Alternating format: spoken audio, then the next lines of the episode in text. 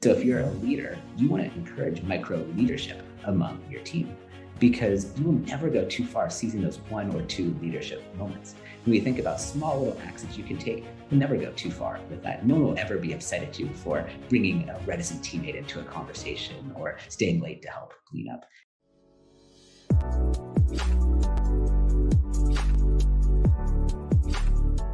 Thrive friends. This is your host, Dr. Solomon. How can we make a change at any level? My guest today, Alex Budak, will help us answer this question. Alex is a social entrepreneur, is a faculty at the University of California, Berkeley Haas School of Business, where he teach a course about change making. He is the author of a new book, Becoming a Change Maker, which is targeting mostly millennial and Gen Z but it is more inclusive than just these two generations. Alex, welcome on Thrive. Dr. Solomon, thanks so much for having me. I love the message you put out into the world. So honored to be with you today. Alex, let's start with your book. What made you think about writing a book about change making? Uh, it's such a joy to be working on and now putting this book out into the world. Uh, so as you mentioned, I developed and teach a class at the Haas School of Business at UC Berkeley called Becoming a Change Maker. And so this class is really the course I wish I had when I was 20, 21, 22 years old. And it's been just the greatest joy teaching it at Berkeley. As my students will know, I get so excited teaching them that sometimes I can't even sleep the night after I've taught because I'm just so energized from the passion in the classroom. And so I love teaching. I love this idea of supporting people from all walks of life in becoming change makers. But the lessons to this point have all been stuck with inside the classroom at UC Berkeley. And Berkeley is an amazing place to be. I have incredible students, but I firmly believe that anyone and everyone can be a change maker. And so it's a real joy and a privilege to get to share some of the lessons, the stories, the insights, and even some of the exercises from my class, uh, and to do so with a much wider audience now. Alex, you are aware that we all have a bias against change. We love status quo. Everyone preach change. But when it comes to actual change, people get hesitant, let's say it in a nice way. And this is where the employee and the employer will not be on the same page. The employee wants to make a change. The employer deep down wants to make a change, but they kind of said, you know what? I have been in this organization long enough to think, oh, things are not going to change. What's your take on that? Yeah, it's a great question. And, and the social science bears out what you're saying. So Samuelson and Zeckhauser in the late 80s did classic research on the status quo bias, behavioral economists. And they show that we tend to prefer the status quo even when the alternative is better. So that means that all of us, no matter where we are in the organization, we're going to need to confront status quo bias head on. And I think if we first start with the big picture view, it's nice to think that we could just remain the way that things are. But if you look around at the world today, from all the disruption caused by COVID to global warming, the long overdue reckoning of racial injustice in the United States and around the world, among so many other changes, digital disruption, uh, the status quo just isn't tenable anymore. So, as much as we would like to think, well, hey, we'll just kind of keep things the way that they are, I think the world around us, society around us, politics, economics around us tells us, well, there's an imperative to change.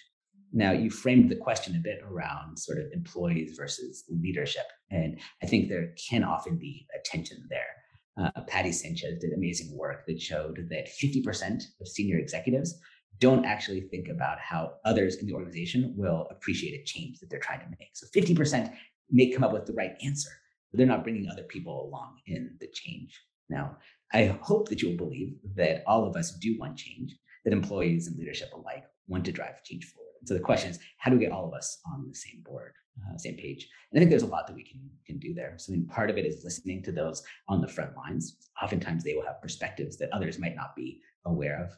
In working with executives, one of the things I often encourage them to do is to create a board of advisors, not a board of advisors of super famous people rather a board of advisors of people working in the organization reflective of the diversity and demographics of the entire company. So you can talk about change with them. So rather than thinking that you know the best answer in a conference room by yourself, that you're taking into account how all of us will be affected by change. Now, at the same time, there's another concept I love, which is called norm entrepreneurship.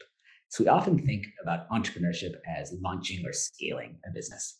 Norm entrepreneurship is that same idea, but it's around scaling and launching new cultures. What I love about norm entrepreneurship is that it's inherently democrat- democratic, it's egalitarian. Any of us can lead culture from where we are, whether we're an intern, an entry level employee, or in the C suite.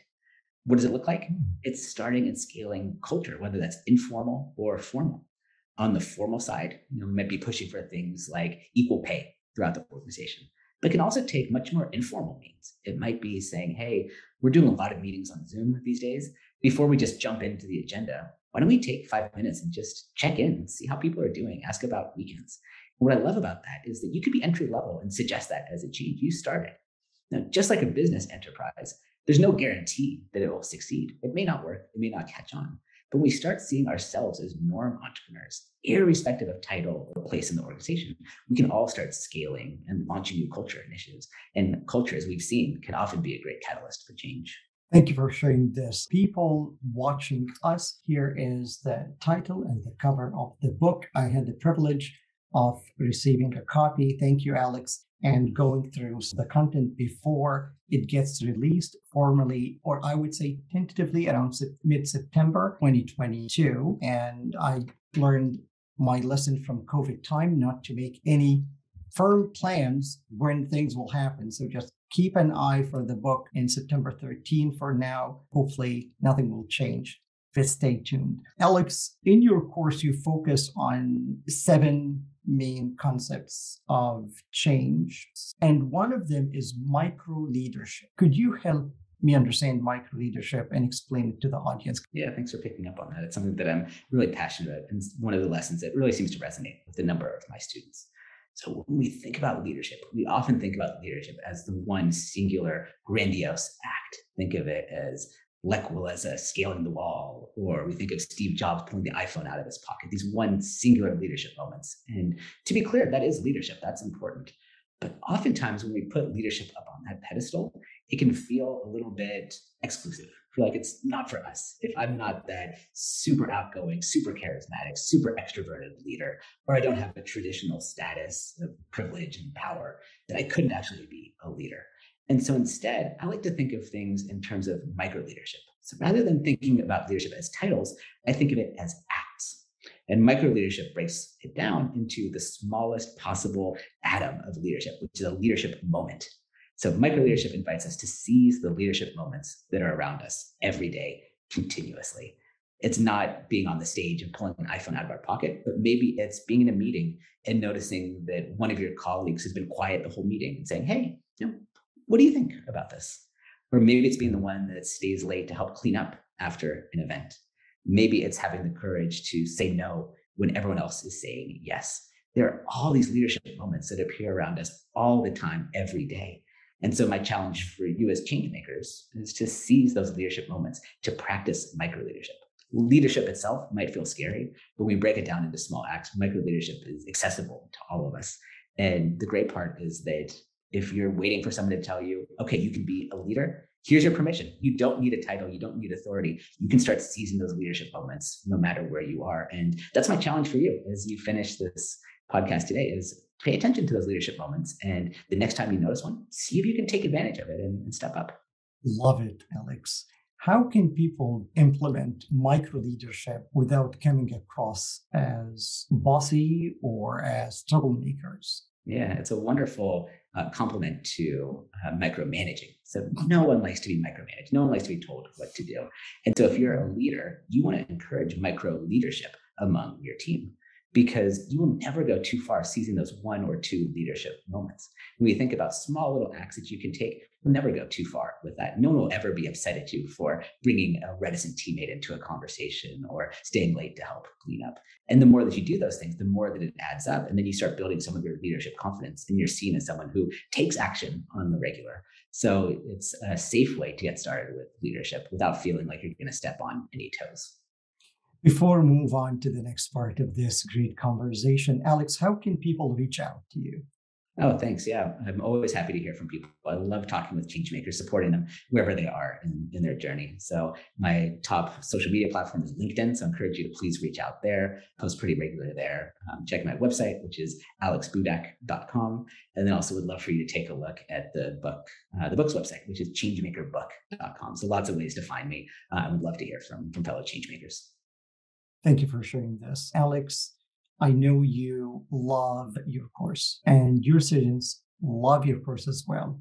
What is your favorite part of your course? And I would like to assume it's also favorite part that will be in your book. Mm, such a good question. Um, yeah, there's so much that I love about teaching the class. I think if I had to choose one thing, it's probably the lesson we do on failure. So you can imagine students that are in my class at UC Berkeley, they're very high achievers. They've done everything right throughout their academic life, from thriving in high school to coming into college, um, excelling on tests. But one of the things that many of them are not comfortable with is smart risk taking and failure. I find that so many of them, when I ask them what holds you back from leading change, it's fear of failure because people aren't taught in school how to fail and how to learn from failure. So we have a whole lecture, which is all based on resilience, risk taking, questioning the status quo, and failure. And so I give some research studies, some frameworks. And then near the end of the lecture, I flash up two words on the screen go, fail. And students sort of laugh nervously, thinking, well, is he serious about this? And I go, yeah, I'm, I'm serious. Then the next slide comes on. And I tell students they have 15 minutes. They have to go leave the classroom and they have to go get rejected. They have to ask for something and get someone to say no. If they ask for something and someone says yes, that doesn't count. They have to keep going and keep going until someone rejects them, until they get mm. to failure. So students look at me and they think I'm kidding. They start reacting somatically. You can see them turning red. You can see them sweating. Their hearts are beating. They're laughing nervously. And they go, okay, you got 15 minutes, go fail. So they go out of the classroom, sort of nervously shuffling their feet. But then when they come back 15 minutes later, transformed. It's incredible the energy that's in the classroom. They're buoyant when they see that they went out there, they failed, and they came back alive. They came back with stories to tell. And we find a couple of things. One is that about one third of the time, students ask for something crazy and they get yes. They're sure that they'll get rejected, but they actually get what they've asked for. Whether that was a student who, on a rainy day, asked a fellow student, Hey, my next class is 15 minutes across campus. I don't have an umbrella. Will you walk me across campus? And the guy said yes. To the woman who walked into the school gym and said, Hey, uh, it's not my birthday, but will you all sing happy birthday to me? And to her surprise, they did. So sometimes we get a yes, even when we expect a no. But then for the other two thirds, they realize that failure isn't fatal, that we have to fail in order to do anything meaningful. And whereas we often think that everyone will be laughing at us if we fail and that it's the biggest thing we'll ever do, it's really not that big of a deal. And in order to lead any change, you have to get you have to get past failure. And this lesson often changes uh, perspectives. The energy in the classroom after this is so exciting that I once had a professor next door come and ask us to, to keep the noise down because students were just so excited from the feeling that they'd been sort of lifted out of these uh, this restriction they could never fail and realize not only can they fail, they need to fail in order to lead change. Uh, it reminds me of philosopher Hegel one of his concepts is the fruitful failure. And his take is that it's not only an option to fail, it is a prerequisite, a failure in order for it to be fruitful. And if you think about someone saying this in the 1800s, think, oh, this guy must be crazy. People can succeed without failure. Maybe he has a point, and it's, it's very much in line with what you say. Other thing that stood out to me from what you said is the risk averse mentality in high achievers, especially in academic environments. Um, medical school, I can tell you the students are selected mostly for being risk averse because you want people to stick to the guidelines and not innovate much. Uh, better not to be change makers. They better be obedient and quiet. And love the exercise you did with your students because it will take them outside of this shell that they have been in throughout high school, college, and whatever graduate school they have been in before joining the MBA. Did you ever come across students who are so paralyzed that they don't want to do it and you had to talk to them? Oh yeah, I'm always the sort of person in the room. So I say, hey, you know, if you're scared about this, come talk with me. I'll help you help set you up. Uh, and so I'll usually have maybe 5% of the class that sticks around before they leave the classroom and says, Hey, you know, I'm so scared. What, what should I do? And so I'll help them brainstorm and always help them just take like one step beyond what you're comfortable for. You don't have to go for a big, crazy failure, but just try to get rejected in a, in a small way. And so I think of one student who came to me and she was so petrified of failure that mm-hmm. she almost couldn't leave the classroom. So we talked about what could she ask for. And we said, okay, let's ask for something that you know someone will say no to, but isn't that big of a deal. And so it convinced her that she should go ask a random woman to try on her shoes because there's no way that she would say yes to that. So she finally agreed that she would walk out. So again, they had 15 minutes. They spent probably five minutes talking with me. Then she recounts it to me, she spent the next nine minutes and 30 seconds just pacing the hallways, just nervously saying, Will I actually ask this person? Then finally, with like 30 seconds left, she decides to ask them. They, of course, say no, but they say no in a very kind way. She comes back to the classroom. And of course, this isn't the only thing that led to it, uh, but I followed her journey. And one year later, she ran for student body uh, government leadership at UC Berkeley, and she won. And it's very hard for me to imagine her ever having done that if she didn't get comfortable with that one being willing to uh, ask for a woman's shoes and get rejected in the first place. This is amazing. Like this 15 minute could be transformative for someone's life. Yeah, and I hope that students will continue to repeat this as well. So it's a one time exercise. But of course, there's nothing stopping you from failing every single day or you ever need a little jolt. Um, and for sure, when you start your change efforts, I hope that students reflect back on that. And when they ask, get their first no, whether that's a funding request or a volunteer request or a partnership request, that they'll remember that exercise and go, okay, no, failure is not fatal. It's just all part of the process. On to the next one. Alex, something you alluded to in the talk and also I'm impressed by in your lovely book is the science that is backing up your work. Could you highlight some of the science behind change making and something that is supported by research? Yeah, so change making can of course feel some a bit squishy or soft or fuzzy to some folks. And so, uh, along with the incredible folks at Eden Strategy, based in Singapore, uh, we've undertaken the first ever longitudinal study of change makers. So, all the students that take my class, we do a before and after survey. We look at attitudinal, behavioral, and situational aspects of being a change maker. We study before they take the class as well as after and then do annual one year follow ups to see how they're developing on the traits of changemaker mindsets, changemaker leadership, changemaker effectiveness. And I do so as a scientist, right? I don't go out to prove anything, but rather with some sense of curiosity to say, I wonder what would happen if can we prove that change making can actually be a sustainable change in people's lives? And we find that unequivocally the data say yes, absolutely. Students are transformed in taking the class. Um, but what's also powerful about it is we're starting to be able to pull out some, do some regressions and actually figure out what are the correlations, like what leads to someone being an effective change maker. And so, for instance, we see that one of the most valuable things a change maker can do is be able to influence without authority. So whether you're a CEO or you're entry level, more and more in today's world, it's no longer about just being able to get things done by virtue of telling them what to do influence is such an important skill. And so by running all the analysis and seeing what makes change makers succeed, we're able to actually isolate some of those variables and find that um, irrespective of age or title, that something like being able to influence is a really important change maker trait. That then, of course, influences the way that I teach to make sure that I focus on that and also reinforces to the folks taking my class and the people uh, who I hope will read the book um, showing that yes, it's actually something that can be developed. You can become a change maker, and that you're following a path which has been scientifically proven to say, yeah, the data is there. You really can become a change maker. Thank you for sharing this, uh, Alex. Again, people watching us or hearing us on the podcast, the book title is Becoming a Change Maker. It is available on Amazon, available also in all bookstores. I can recognize will be released September 13, uh, 2022. Stay tuned. Alex, you mentioned something about the change in the leadership to match what people are looking for. In your book, target mostly millennial and Gen Z. From working with them as a professor and also reading the literature about their social characteristics, what stood out to you about from the concept of change making? Well, I think it's found such a natural home with, with them because there is such a desire to affect positive change. But one very specific aspect that I think will come more naturally to Gen Z, but is also reflective of the world we're inhabiting, is this natural bias towards collaboration. So if you look at the traditional business world right now, you might think that it's an every person for themselves type of world, um, a bit competitive, a bit zero sum.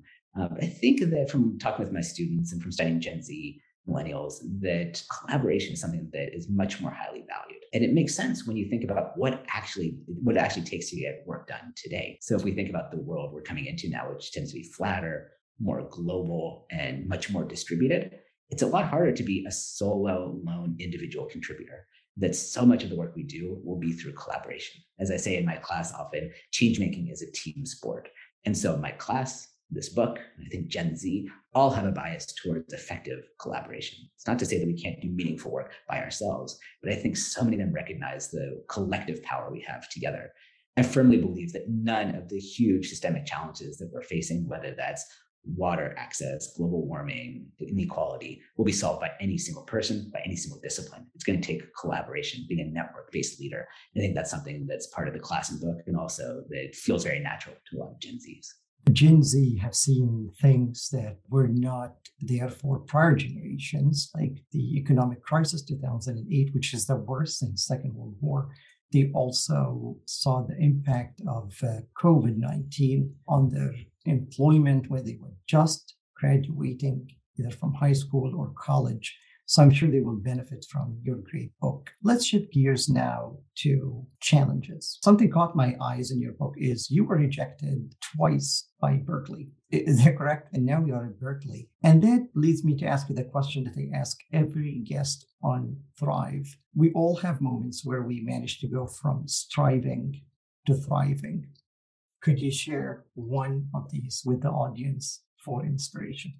Of course. I mean, where, where to start with it? I've got so many. And I've learned that my nickname at the school is often the failure professor, which I hope is because of the failure exercise I do, not because of my many failures, but I've had many failures. And so I'm happy to talk about them. But uh, as I think about one, kind of stepping into my own uh, leadership approach, I think back to the earlier days of Start Some Good. So I co founded Start Some Good, which is a social innovation crowdfunding platform. Uh, and so the early days of running it, I was completely overworked. I was working 80, 90, sometimes 100 hour weeks. I was exhausted. I was not an effective leader, uh, but I just had so much passion for it and just kept going and kept going and kept going. At the same time, I also realized I was judging myself based off of how often a teammate would come to me to ask for my advice, for my input. Hey, Alex, what do you think about this marketing strategy? Hey, Alex, what do you think about this copy? Hey, Alex, what do you think about the spreadsheet that I built? And at the time, I was going, wow, look what an amazing leader I am. Look how important I am to my team. But as I zoomed out, I saw a couple of things. One, I was just exhausted. And secondly, I realized that our company was like a merry-go-round. I had placed myself as the pole in the middle of the merry-go-round. And there was all this activity swirling around me, all these people that, quote, needed me. Uh, but we weren't going anywhere. And it was at that moment I realized that's not sustainable. I realized that I had to find ways to step back. And that's the moment where I learned to step back and trust my team at that moment, I started making the transition that I no longer judge myself by how many decisions I made for them, but rather how many decisions could they make without me? How could I support them with vision and values and let them make the important decisions to trust them? Uh, and once I did that, then I was able to work less, but also the organization started taking off because we fully trusted this talented team around us, let them make decisions. And I no longer held back the team. This is amazing. How did your team react to you changing your personality from someone who would like to know everything about everything to someone who's saying, oh, you can go ahead and try. Were they shocked? Were they mistrusting? They thought you were playing tricks on them. I don't think they thought I was playing tricks, but it, you, it's important to not just do it completely overnight, but also, this is a lesson for all leaders, is that it's one thing to say something, another thing to make sure your actions actually back it up. And so I think there may be a little bit like shock to say, okay, well, so I could really just post this and you won't need to look over it. And say, yeah, that's right. But then if I'd come in at the last moment and go, oh, well, let me just take a look, um, then they wouldn't have trusted what I said. Uh, or if I felt like um, I sort of felt like I gave them trust, but then was still hovering, that wouldn't have worked either. So it took a lot of um, self control, self consciousness to sort of really back off. But then once the actions back up the rhetoric, then I think they realized that was for real and that they were much happier with the result as well. This is a terrific example of uh, change making. And I'm sure they did some micro leadership in this process where they took one or two small leadership decisions that give them confidence. And from that, they kept going. Great connection. Absolutely. What a pleasure to have you on Thrive, Alex. Dr. Solomon, thanks so much. Such a fun conversation. Really enjoyed it. Thank you so much for your time on Thrive. People watching us and listening to us on podcast, please do not forget to check Alex Budak on LinkedIn. It's his major social platform. Till we meet next time, keep safe, keep motivated, keep resilient, and see you in the next episode of Thrive. Thank you.